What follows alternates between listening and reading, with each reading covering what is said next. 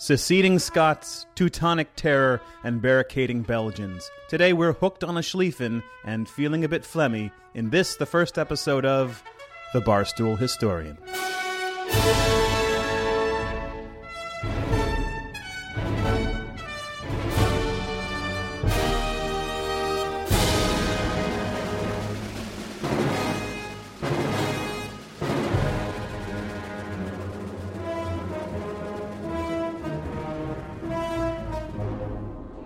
All right, everybody, welcome to the Barstool Historian, broadcasting from the Lion's Arms, our digital tavern.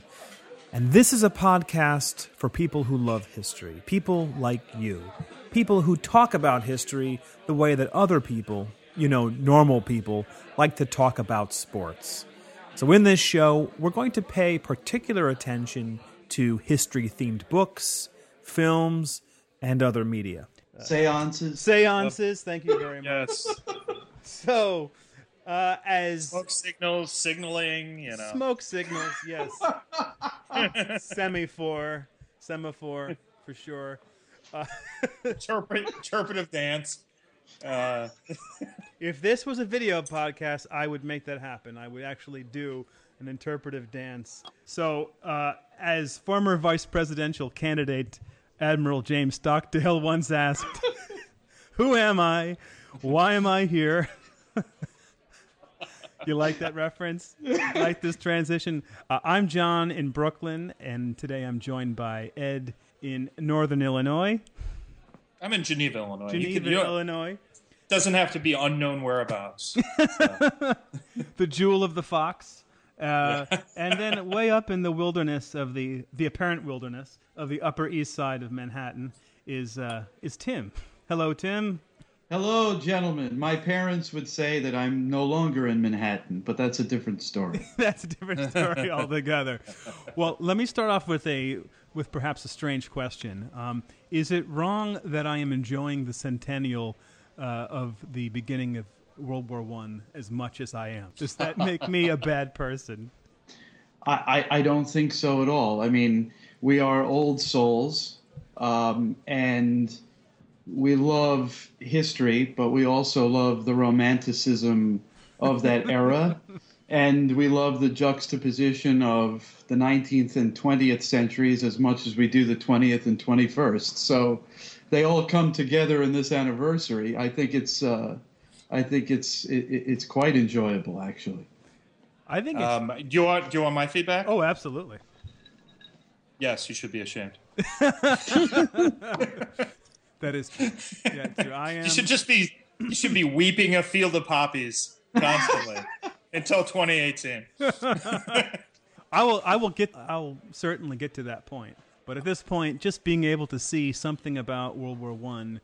On a regular basis in the paper, on TV. I mean, they've must have had at least 8 different documentaries just in the past year. Yeah, that's almost double the amount of documentaries about World War One they have a year. So yeah, impressive. that's probably almost double the number of documentaries ever made about it. Period. So for that reason, we're talking about perhaps the most famous World War One book there is, the Guns of August. This was a massive book in 1961. This was a book that I think was on everybody's shelf if you belong to the Book of the Month Club. My grandmother had it. I don't know if she ever read it. My wife has informed me I need to go upstairs, so would you guys give me 1 second? Don't edit this out, John. This is good stuff. I sense that you've sounded the retreat. Hey, hang on a second. I'm going to... decouple here for a second.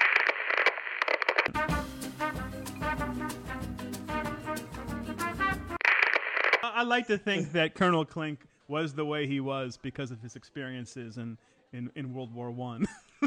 Sure. Yes, Colonel Klink is a direct result of the failure of Versailles. Take 3. So anyway, let's get down to business, guys. Before we jump into our main topic, I want to bring up a bit of junk history that I've been seeing all over the news recently. I'm talking, of course, about the bad Scottish history I've seen and heard in all of this analysis and commentary on the Scottish referendum. So particularly this quote that I hear repeated from such bright stars as Alan Cumming, celebrity advocate for Scottish independence, and of course, you know, the bad guy programmer from GoldenEye. Quite a resume. Quite a resume, yes. And what he said about the Act of Union was, this was just a union created for the sole purpose of conquering, and conquering the rest of the world. Oh, my. Yeah. You'd understand that just coming from Alan Cumming. But I actually saw virtually the same statement in a recent editorial in The Guardian. It was a pro-independence, not from The Guardian itself, but from a Guardian contributor. I heard this in some of the talking head interviews that were on some of the news coverage. This is just sort of downright dangerously bad history. And if you look at that 1707 Act of Union, it was as much a product of Scottish nobles as it was anyone in England. And this was a way for them to get on equal footing with the English nobility, and to counteract what they saw as an unfair English advantage in trade, as well as just influence over their own parliament. Mm-hmm. Well, it's interesting that you say that, John, because Scottish history is, it's kind of shaky since it was all written on sheep. Most accounts of the Act of Union of 1707, it was precipitated by the Darien Scheme in 1697 to 1700, which sucked in about a third of the cash in Scotland. And some people might ask, well, what is the Darien Scheme? Well, the Darien Scheme was the brilliant plan the Scottish thought the English had colonies in the Caribbean that were, by the 1690s, not the Belle Epoque, starting to actually make some real cash. Well, we can do this too. I'm sorry. We could do this too, So they went down to an island right off Panama, right in the middle of the Spanish realm, and they had this big scheme. We're going to make our own Caribbean colony. We're going to make money out of it. It's going to be the best thing to ever happen to Scotland. And they got it. It was basically by public subscription. Thousands and thousands of pounds of money went into it, and for anyone who knows anything about Panama. How hard it was to build a canal there. In 1690, even living near Panama was a death zone. So, of course, just kind of like Jamestown 80 years before, these Scots died in droves. And 1700, the Spanish finally got around to kicking them out, these dying Scots out.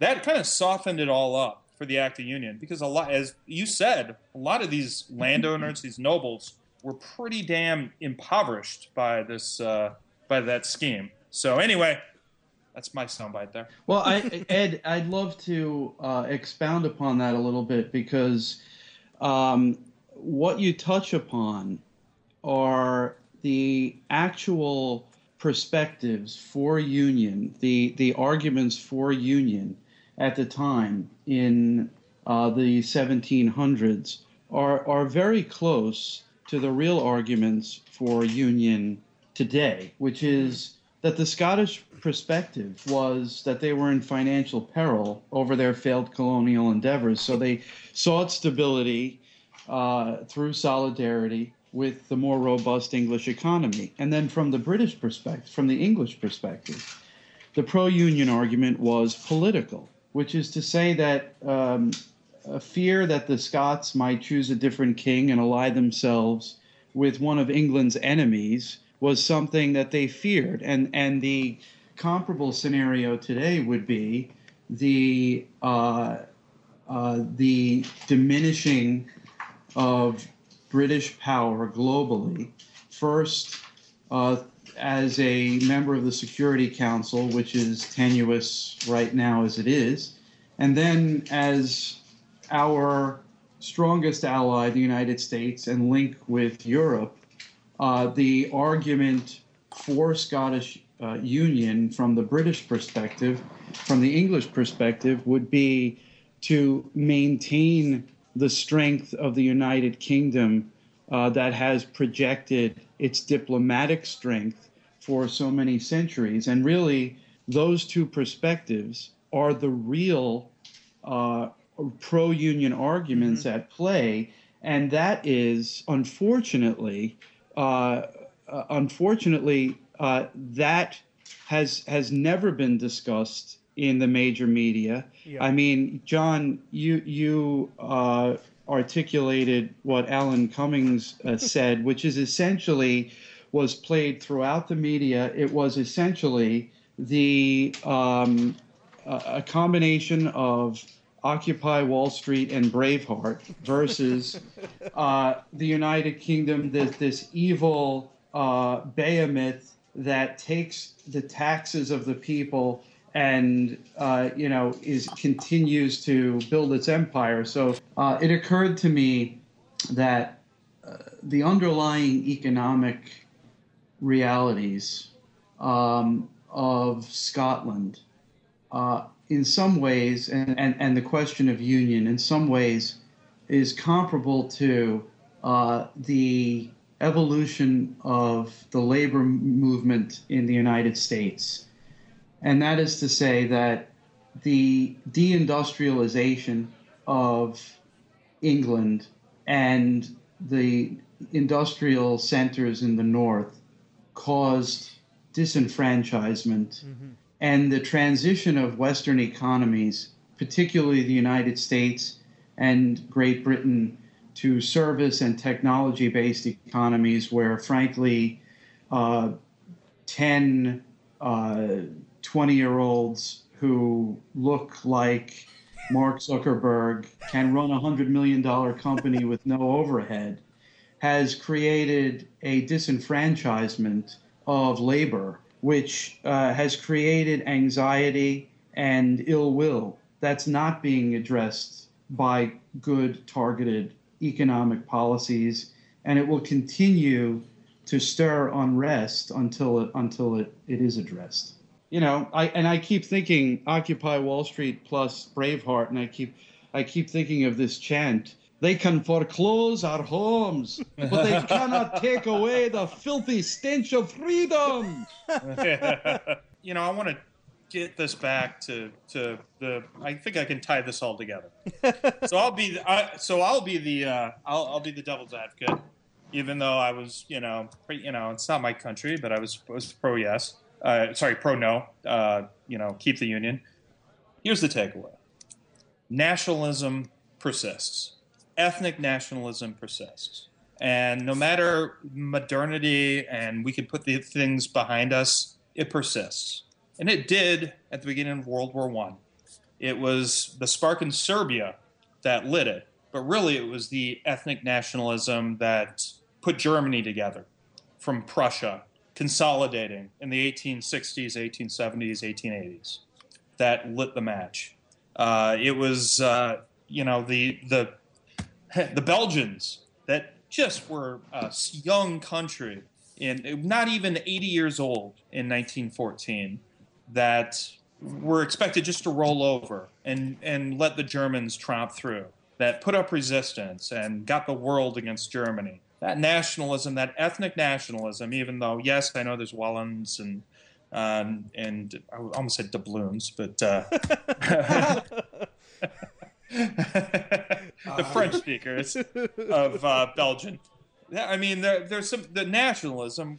Hey, it's us. I see you, neighbor. I hate you every day, but you're better than this England or another country. So yeah, I understand. I understand the yes, and I almost was hoping. Well, let me explain why I was kind of hoping for yes. Your point, Tim. It really actually would have shown the Scots, well, yeah, you have this oil, but it's going downhill, and you are getting a ton of money from London. That spigot's going to be shut off. So really, one is just replacing the other. So you're not really going to be that much better off economically. But on the other hand, they really had some bad policies, the Scottish National Party. And what I was hoping for, this is my dream, was that it would cause massive inflation and a serious downfall of the Scottish pound, which would make whiskey prices plummet 90%. So people are getting Talisker 25 years for like $30, and yeah, that's. Well, I tell you, it's a Rube Goldberg kind of thing, but it could have happened. that is an amazing analysis, and I wasn't sure where you were going with it, but the ultimate outcome, I must agree 100%. As I sip this Lagavulin, which it's way overpriced and is due for little deflation as a result of disunion and financial chaos. Oh, whiskey, you're the devil, you're leading me astray. Over hills and mountains into America.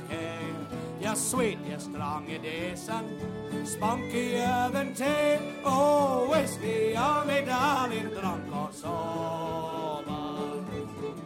Now brave boys are on for marching.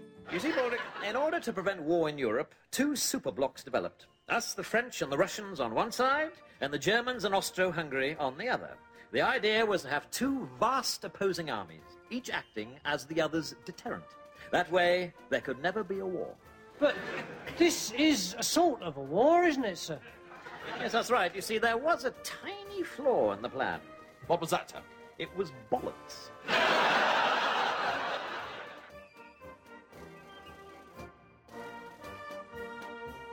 Okay, all right, fellas, we're back with the discussion here. Let's get into the real, the meat of our discussion, this book. Let's get into the book meat of this discussion. So we're talking about the Guns of August. I realized that I forgot in the beginning of the podcast to say the author's name, which is really unforgivable.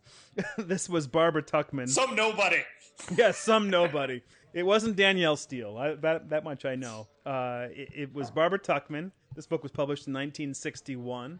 And as I said earlier, this is one of the most popular books on World War One in any age. So let me ask you guys, 50-plus years on, was there anything in this book that really surprised you? Well, one of the things that... Well, first of all, the literary nature of the book in general and the... focus on the human element, the very flawed individuals and the driving philosophical forces behind the actions that turned events. The focus on that rather than the interdependence of nature of nations and rather than the analytics, I thought was refreshing and captivating.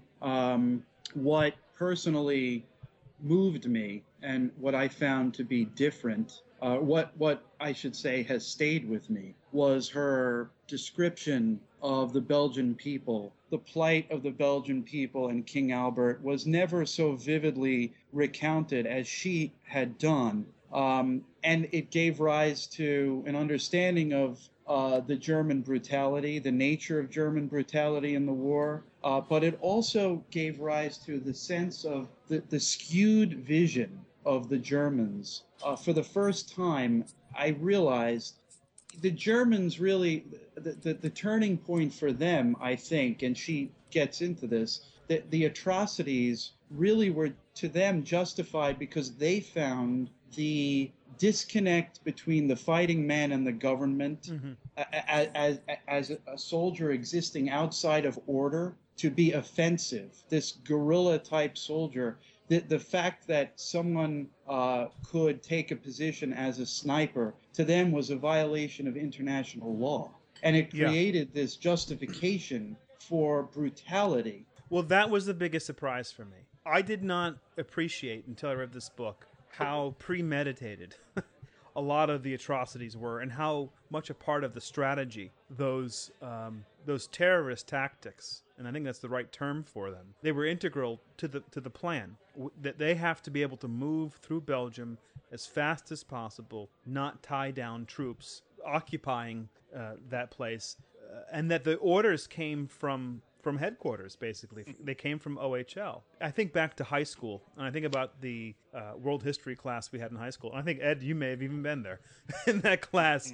And even then, we were told that much of what was said about Belgium, especially in Britain, in August 1914, was hysterical. It was hysteria. It was propaganda. And I don't know how I got this far in my life without having a real understanding of this, but I was really surprised by the reality of it.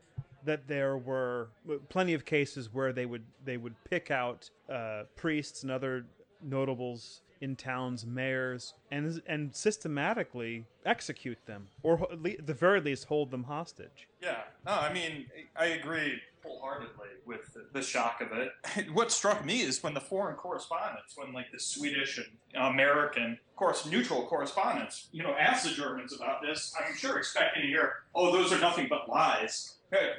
So are you shooting civilians in Belgium? Like, yeah, can you believe these civilians? My God, why are they making us shoot them so much? It was just so preposterous. They'd been signatories to the Geneva Conventions, to all these treaties, but their doctrine of military necessity always overrid these treaties, because Germany really was not a state of laws. It really wasn't a dictatorship. It was a military centric nation, just a militaristic nation to such a degree that military necessity really was the trump card of everything they'd agreed to, any ideal, winning.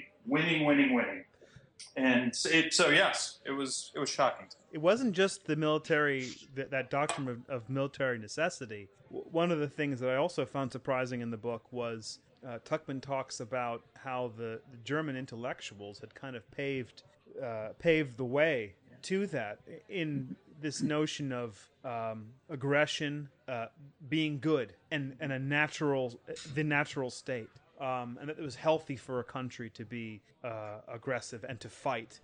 And it wasn't just Germany either. I mean, it was something that she talks about. That notion of elan and cran, right. C-R-A-N, in France. That's the second most surprising thing. The stupidity of the French. The elan and cran became a manifest strategy, which is very strange.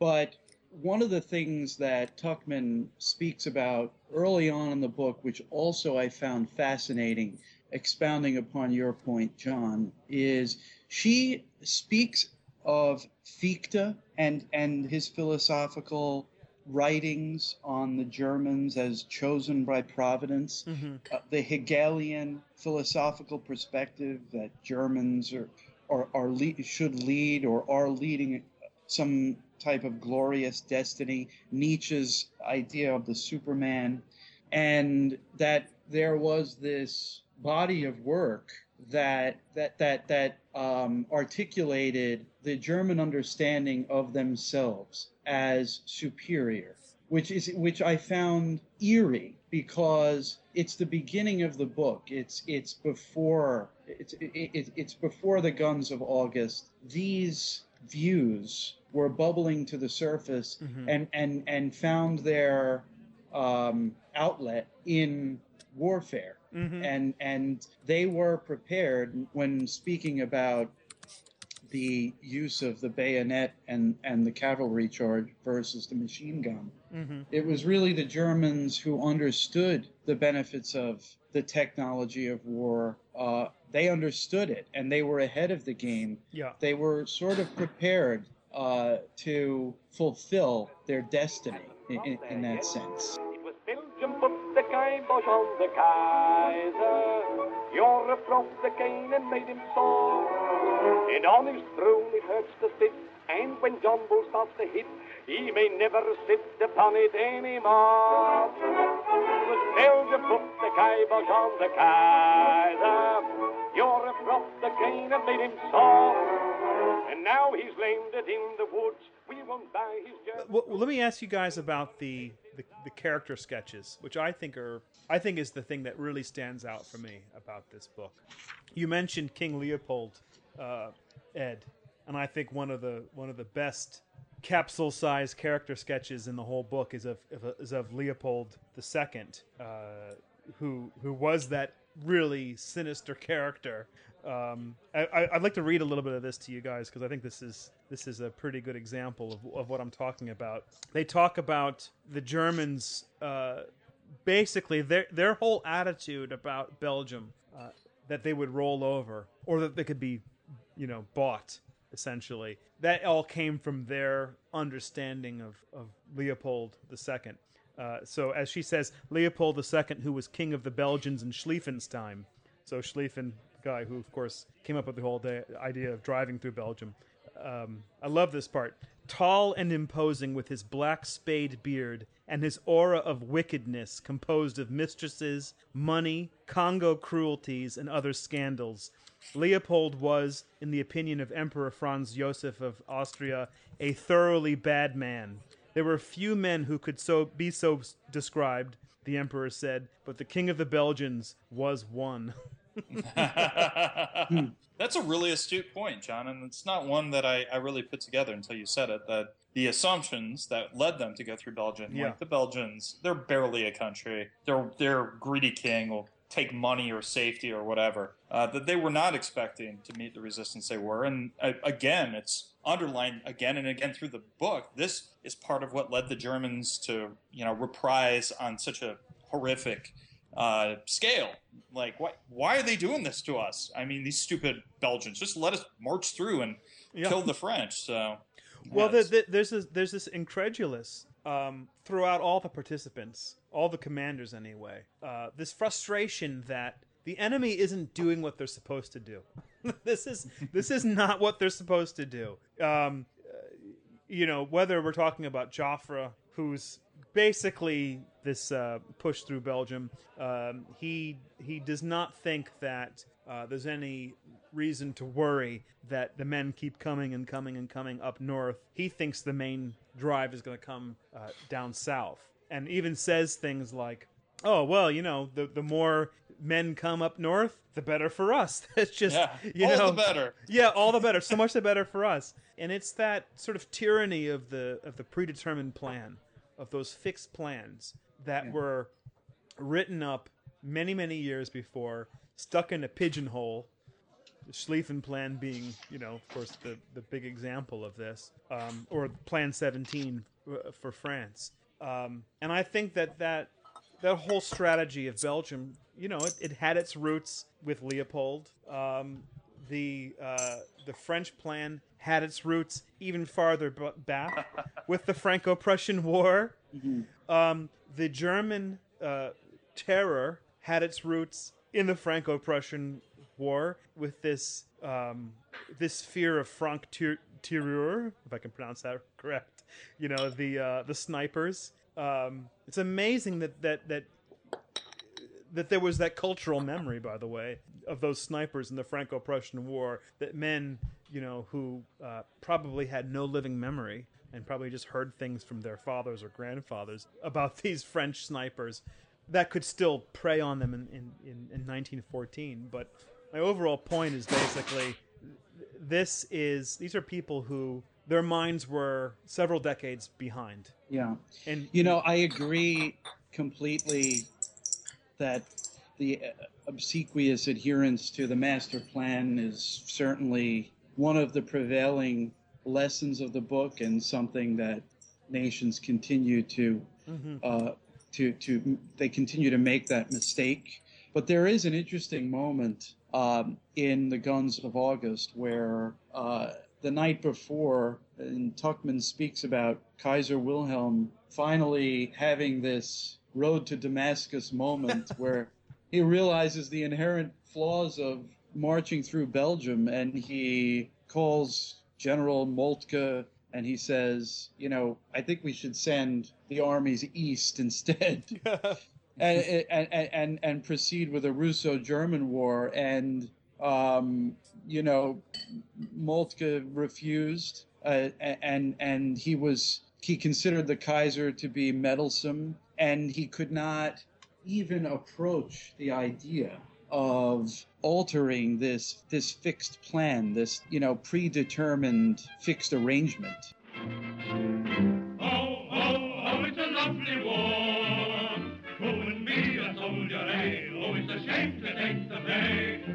As the valley was gone, we feel just as heavy as lead, but we never get up to the sergeant brings our breakfast up to bed. Oh, oh, oh, it's a lovely war. What do we want? I wanted to, John, just touch on what you said regarding her character descriptions. One was Ludendorff. Yes, yes. Where she describes him as a man without a shadow.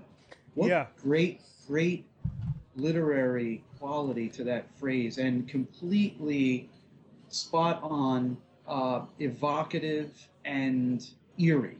Yeah, this is one of the best single sketches of a character I've ever seen in a general history that is not an autobiography. Let me read this because I think this is really worth hearing. Gluttony for work and a granite character had overcome lack of a von to win for Captain Erich Ludendorff the right to wear the coveted red stripes of the General Staff, whose ranks he entered at the age of 30 in 1895. Although his thick body, his blonde mustache over a harsh, down-curving mouth, his round double chin, and that bulge at the back of the neck, which Emerson called the mark of the beast, characterized Ludendorff as belonging to the opposite physical type from the aristocratic Schlieffen. He modeled himself on Schlieffen's hard, shut-in personality, deliberately friendless and forbidding, the man who within 2 years was to exercise greater power over the people and fate of Germany than anyone else since Frederick the Great, remained little known or liked. None of the usual reminiscences of friends and family or personal stories or sayings accumulated around him. Even as he grew in eminence, he moved without attendant anecdotes, a man without a shadow. It is eerie. It is eerie, and I think that line, just that one line, he moved without attendant anecdotes, a man without shadow, really conveys how singular he is as a historical character. Yes. It also kind of conveys what you feel must be a certain amount of frustration on the part of this writer, who was trying to research this man, surely, and coming up short.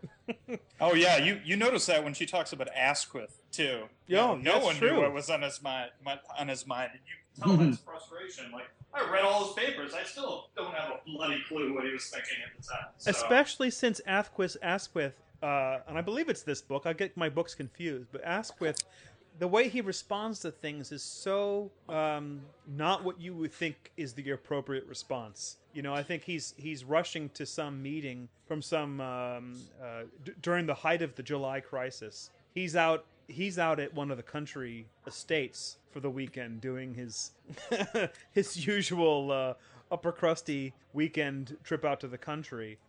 Could I just digress for one moment and beg your indulgence? Is it just me, or when you hear the name Ludendorff, do you feel like saying, I was born in Ludendorff, and that is why they call me Rob? The Kaiser is a great character in this book. Oh, God, is he? I mean, a tragic comic character. The way that she portrays him as, a guy who knows enough to just get himself into trouble. Yes. But he doesn't actually have as much power as he needs to stop them from going to war. Once the gears are in motion, he was an egomaniac at the same time that he was also terribly insecure. Yes. And desperate for approval, desperate for acceptance, especially by his British relatives, who he always had a bit of an inferiority complex. But I think Tuchman's the way she portrays Wilhelm in this book, I think it's really colored our impressions of him ever since. At every kind of game, at football, golf, and polo, you men have made your name, but now your country calls you to play your part in war, and no matter what it calls you, we shall love you all the more. So come and join the forces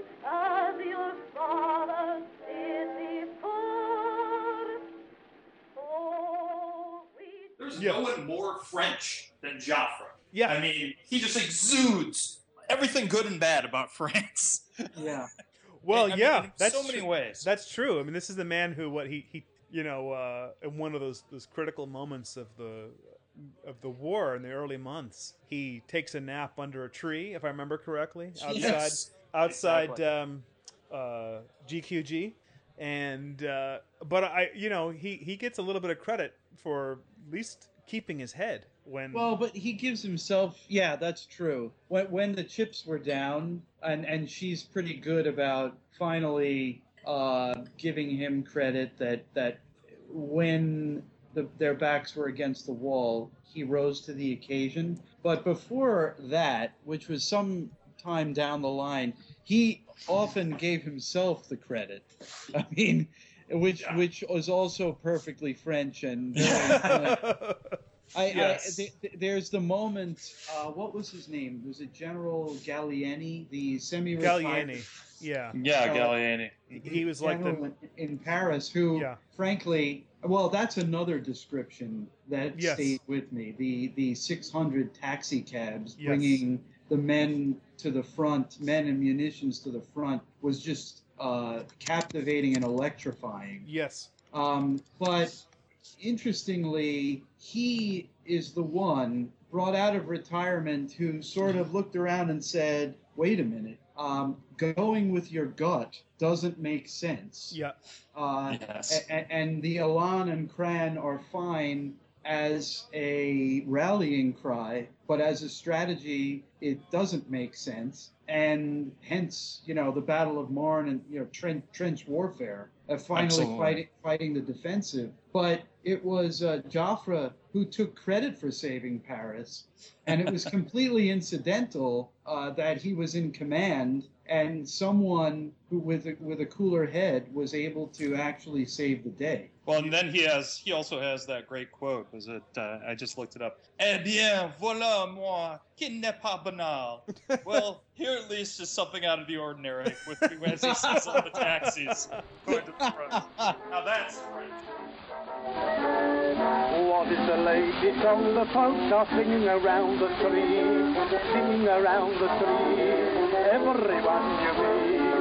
What is the latest melody that calls the young idea, from a ticket to secret and always studies your ear, Mademoiselle from Armentiers, hallelujah, Mademoiselle from Armentiers, save to you, singing with all.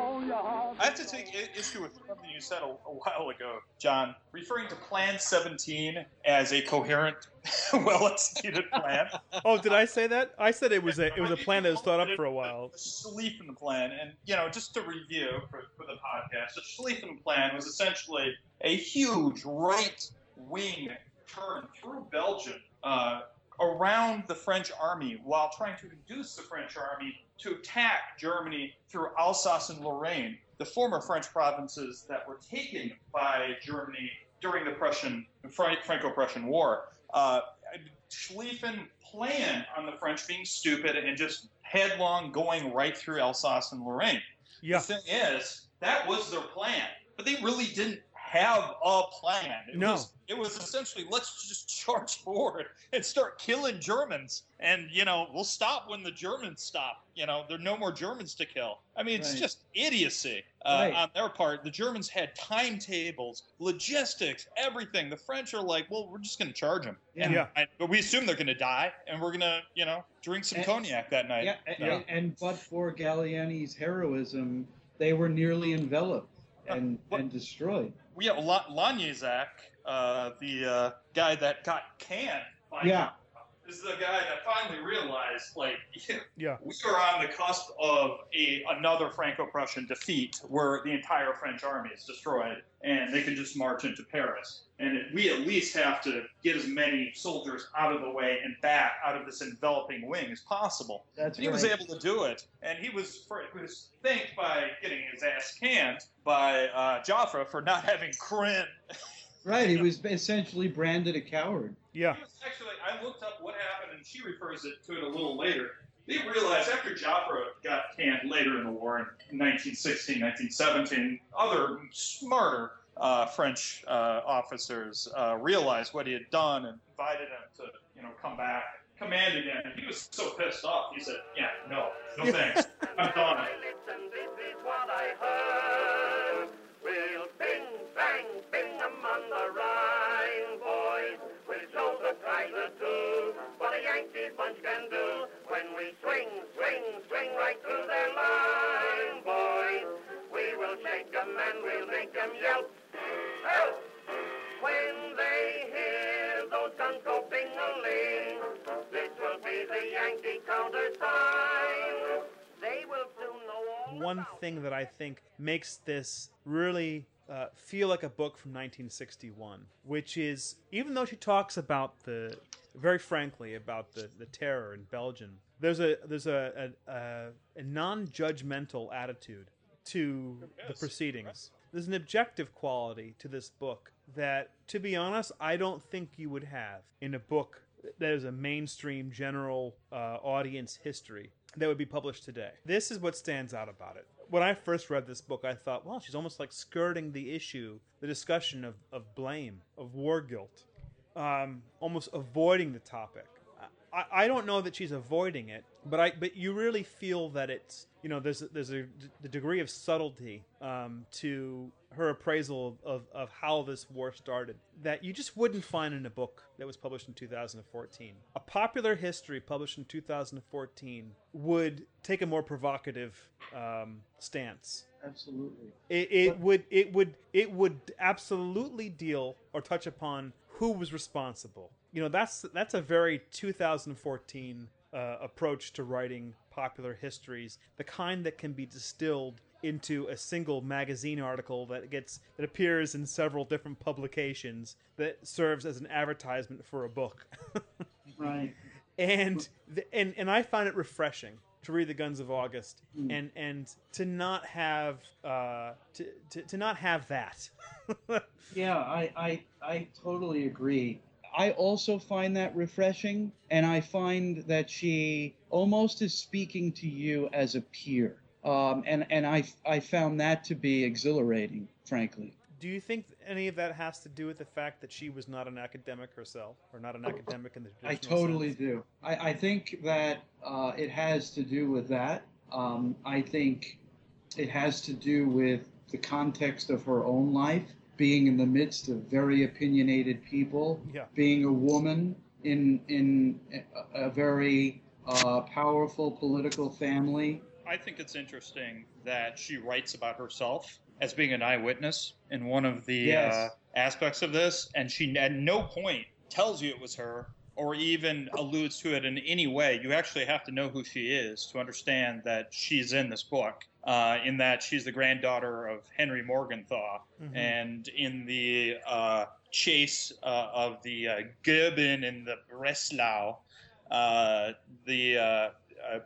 Venetian passenger ship carrying Morgenthau and his three grandchildren, she says, you know, sees this battle, you know, a British cruiser trying to stop them, and when they get to Istanbul, you know, the German ambassador interrogates her and her family very closely. What exactly did you see? At no point does she mention it, but since she is a granddaughter, one can only presume that she was, you know, a tiny, you know, 4-year-old or what have you. And that really must make it personal for you as a historian. And I think it's even more remarkable that she is so, you know, standoffish as far as making any judgments. On the other hand, when you think about it closely too, you think of the Germans now. You think of what, you know, the evil Nazis, you know, the tyrannical Kaiser in World War I. But if you're an American in 1914, you don't have a huge love for England. You have some love for France, but I mean, Germany is just—it's another country. I mean, and a thing too is in looking at that. You know, her as a spectator is thinking about how the Americans appear in this book. And the Americans always appear maybe, you know, going a little bit towards the Allies, but seen especially by the Germans as essentially true neutrals, willing to, you know, take German embassies in Paris and be responsible for them. So, you know, maybe that kind of perspective on her part helped in making her more objective, although that's pure conjecture. And we're all calling out the Kaiser. Oh, we've got to teach the Kaiser to be wiser. And we'll bring him something good, a kimono made of wood. We'll wish him well with Scott and Shell. The son of a gun, we'll give him well. We're all so calling out the Kaiser. The English, French, the Yanks, and Irish, and Irish. I'm interested in how the early 60s, the culture of the early 60s, affected how we remember this book. You know, how I always understood the book was, this is a story about how the leaders of the Western world blundered into a war that nobody wanted. They were blind and they blundered into it. And that's not the story at all. That is very much, I think, the result of a book that came out in the idealistic early 60s. The Kumbaya early 60s, where nobody wants war. Let's turn our swords into plowshares. Early 60s, and you know, this is actually a book about how people who should have known better made bad decisions, and how there were lots of people, maybe a majority of people, who did not want war, but there were enough people who did want it and thought that it was a good thing. Mm-hmm. Basically. And you always hear about the Guns of August in terms of the Cuba Missile Crisis, and how Kennedy and his staff cabinet allegedly read it shortly before it was foremost on their minds. And I think that's well taken, that you know, everyone blundered into war. You're absolutely right. They made bad decisions. The German general staff did not blunder into war. Yeah. They wanted to have a war and win it. The Kaiser wanted to win a war. He just had, you know, morning after regrets about, well, I thought this was just going to be beating France again and you know, getting more territory. I didn't realize I'm going to have to fight Britain. I'm going to have to put my precious ships in danger. Oh my gosh. You know, my Leben. And that's what every country here in this book is lacking. One guy that said, I don't think this is a good idea. Let's not do this. Drawing analogies to modernity and you know, modern times and modern wars, we've all agreed, and we're speaking now about the weakness of predetermined master plans. And I recall 2003, the build-up to the second Iraq War. There are two stark parallels. So we've identified the Cuban Missile Crisis as a time when they actually took the book as a lesson. And I think the second Iraq War shows us how in modern times we have failed to pay attention to the weakness of master plans. And there's a lot of resonance with some of the early failures of the second Iraq War with the onset of World War One and some of what Tuchman speaks about. One phrase in the 21st century, which I find has a resonance with the intelligentsia and the political and military upper echelon of the time in 1914, is shock and awe. There were so many people in 1914 who felt that this was going to be a war won in a matter of weeks. Yes. There were so many people, and there were one or two lone voices, Kitchener being one of them, who felt that it would be a long conflict, and I believe Churchill as well. But most people thought that it would be over in a matter of weeks. Most people had a false expectation, a false hope. And similarly, in the second Iraq War, I find a great parallel with the shock and awe theory, that indeed, at least in the second Iraq War, the first phase was highly successful. But then you get to the second lesson of the predetermined plan, which is they anticipated, with similar false hope, almost childlike hope, that they would be greeted in the streets with wreaths and flowers, and the GIs would be kissed by the women and the children. They'd be, you know, and they'd be lauded at like Patton, you know, in Palermo. And it's just, it was not the case. It was not the case, yet they proceeded with their plan of debathification to eliminate the Iraqi Sunni bureaucracy and to dismantle the military, which is, we are dealing with those ramifications today. The way we are still dealing with the implications of World War One, we will deal with the implications of those blunders for many, many decades to come. Yeah. Instead of looking at the situation on the ground, I find the lessons of World War One could have been adhered to in Iraq, and we would be in a very different place today.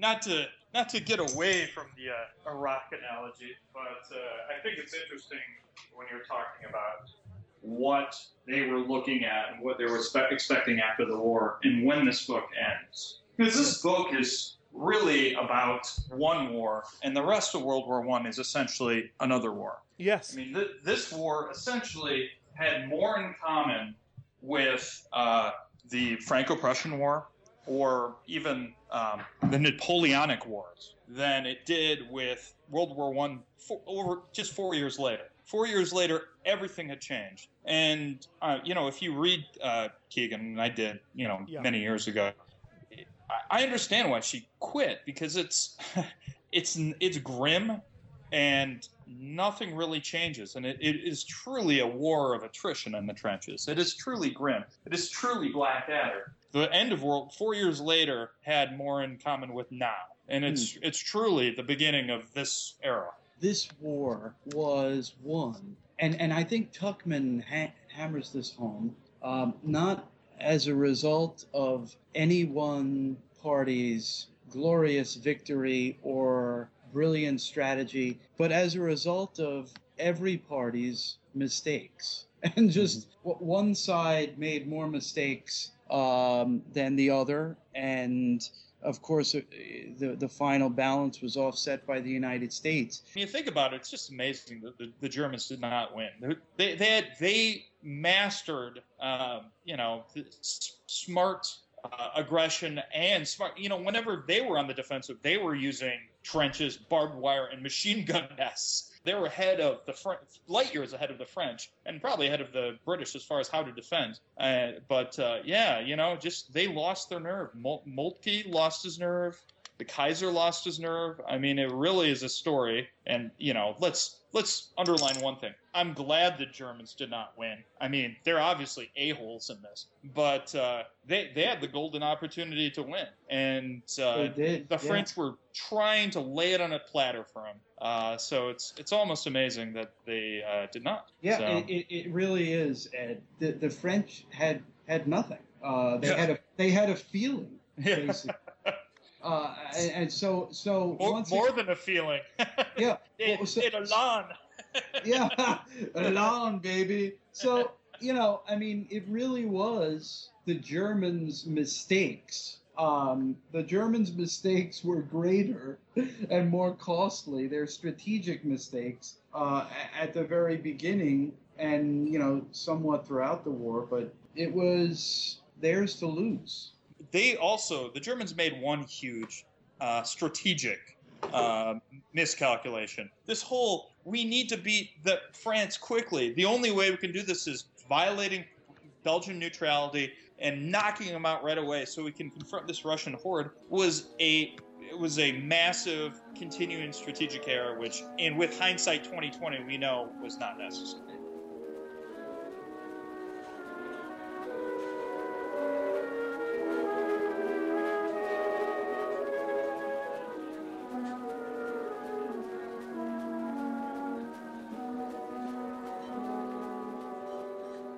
What do you think doesn't hold up as well in this book? What makes it feel dated in any way?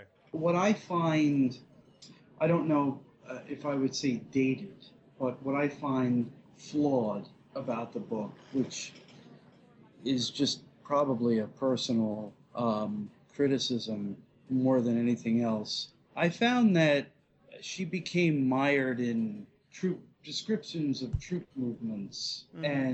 and it was very, at times, very dense. And I thought that the writing, I guess this is sort of dated, that the writing didn't flow at times. Yes. And the editing was not as sophisticated as it would be today. I think that's a common problem among military history, it just in general. Yeah. And often when I'm reading military history, those are the hardest stretches of the books for me, where they're talking about such and such number division being stationed here, and then, right. you know, the left flank and the right flank. And it is... I flunked flank. Well,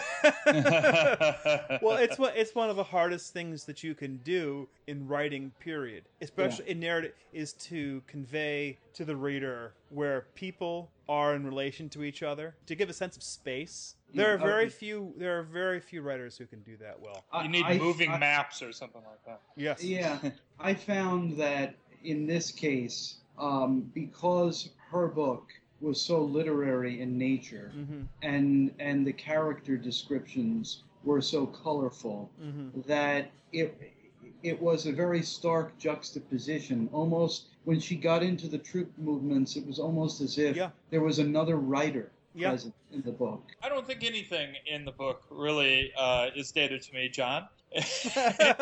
I really enjoyed it, and I guess I take what you're saying. I mean, I think it's really tough to describe tactical movements and not be dry. I mean, without really, you know, theme music and moving maps and a documentary setting. I think it holds up. I think it holds up admirably well, and I know there's going to be a flurry of books coming out, and have been a flurry of books coming out about World War One. But I really feel confident this is going to be the gold standard until, you know, far into the century. So I wanted to recommend a couple of things. I mentioned the Fall of Eagles, which is a series you guys, if you haven't watched it, you need to watch. It is it's a BBC series made in the 70s. I wish I knew exactly which year it was. 13 parts, and it covers the years from essentially the Austro-Prussian War up to a little earlier than that, but from there up to the end of World War One, and it follows the three imperial families: the Hohenzollerns, the Habsburgs, and the Romanovs, and follows them to their ultimate downfall. And it is a classic British Broadcasting Corporation costume drama. I think almost as good as I, Claudius. So what you're about to hear is Kaiser Wilhelm talking to the Austrian ambassador, giving him the so-called blank check to attack Serbia after the assassination of Archduke Franz Ferdinand. Imperial Majesty, am I to understand that His Imperial Majesty is saying... I am saying, Excellency, that by now your armies could have been in occupation of Belgrade. And that would have been the end of the affair. No one would have dared to interfere. As all Europe knows, I am, first and foremost, a man of peace. But there are limits. I am not entirely naive as to the consequences of war? But even you, Excellency, will agree, will you not, that there does come a time when a great power, Austria, Hungary, can no longer merely stand by, but must reach for the sword. But Imperial Majesty... So, convey my deepest personal regard to your Emperor. We consider our part in this affair to be now at an end. And now luncheon.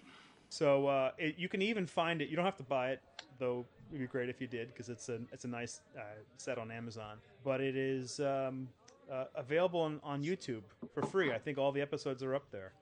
So, yep, that's my recommendation. Well, now, what I would recommend is a book I read some months ago, which both of you may have read, a popular book called Unbroken. I know it. I haven't read it. It is...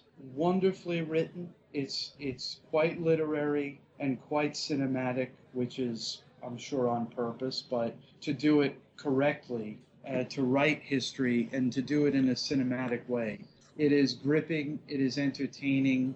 It's the story of Louis Zamperini, a POW from in the Pacific from World War II, who begins his career as the son of immigrants in California, as an Olympic runner who happens to meet Hitler at the Olympics in Berlin before the outbreak of war, becomes a pilot and is shot down over the Pacific.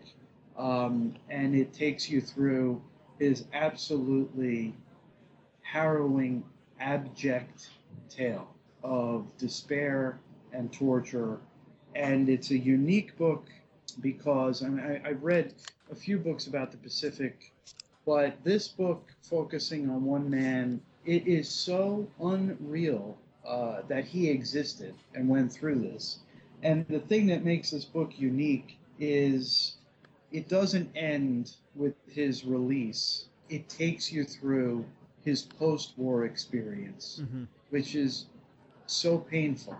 The post-traumatic stress of a World War II veteran, which is unique. Yes. And it's something not told. It's something I've never read about before. And it's incredibly moving. I would highly recommend it. You would read it in a couple of days. That's Lauren Hillebrand, right? Author of Seabiscuit. Right? Correct. All right. Great suggestion. Thanks. Ed, anything okay, do you want me to go conventional to non-conventional or other way around? Let's go conventional to non-conventional. Okay, let's do conventional, non-conventional. World War One wise, I think the best novel is still All Quiet on the Western Front. 100% agree. It's still a fantastic book. It should be, noted. That, remark the author was, fled for his life from the Nazis. Yeah. Due to his beliefs. Was actually, fought and injured in World War One. From a non-World War One perspective, the most, I've read a couple, but they might be the subject of podcasts future. So I'll pick one that probably won't be for a while. And that's The Plantagenets. Is by Dan Jones, which is all the Plantagenets from Matilda, Empress Matilda, namesake of my eldest daughter, all the way through the takeover by Henry IV. So, yeah, that's a great one. Non-conventionally, and that's during we've talked about Moltke the Younger quite a bit. Moltke the Younger was, in the book, very much living in the shadow of his much more famous uncle, Moltke the Elder, who is a legendary Prussian general who won against the Danish, won decisively against the French in the Franco-Prussian War. He, a friend of Bismarck. And he actually, when a couple of years ago, they found in the Edison library that a colleague, one of the Edison lab employees, had wax cylinders. He was a German employee, and he had went apparently to Germany, the German Empire in 1889, and had recordings of Otto von Bismarck. What? And Helmut von Moltke. Are you kidding? I'm not at all. I will give you the link. Helmut von Moltke was born in 1800. So he was 89 when he had this audio, this scratchy but legible, what's the audio version of legible? Anyway, understandable. Audible. God damn it. Audible. Understandable. In German recording. But he being born in 1800 means he is the only voice you will ever hear from the 18th century. Born in the 18th century. So, that's incredible. Yes. Wow. That is amazing. You must send me the link. I will put it up on the accompanying website. That's incredible. Well, you ended that on a high note, I have to say. All right. Well, I think that's it for us for tonight. So I'll let you guys know about barstoolhistorian.com. which is where you'll find all the episodes. You'll find links to the stuff we're talking about here, the books, the films, etc. So yeah, so look for that. And hopefully sponsorships and loads of money will then roll in, of course. Because that's where the big bucks are made. The, you know, the Nigerian princes will be lining up. You mean I mention that I'm drinking Oban single malt whiskey?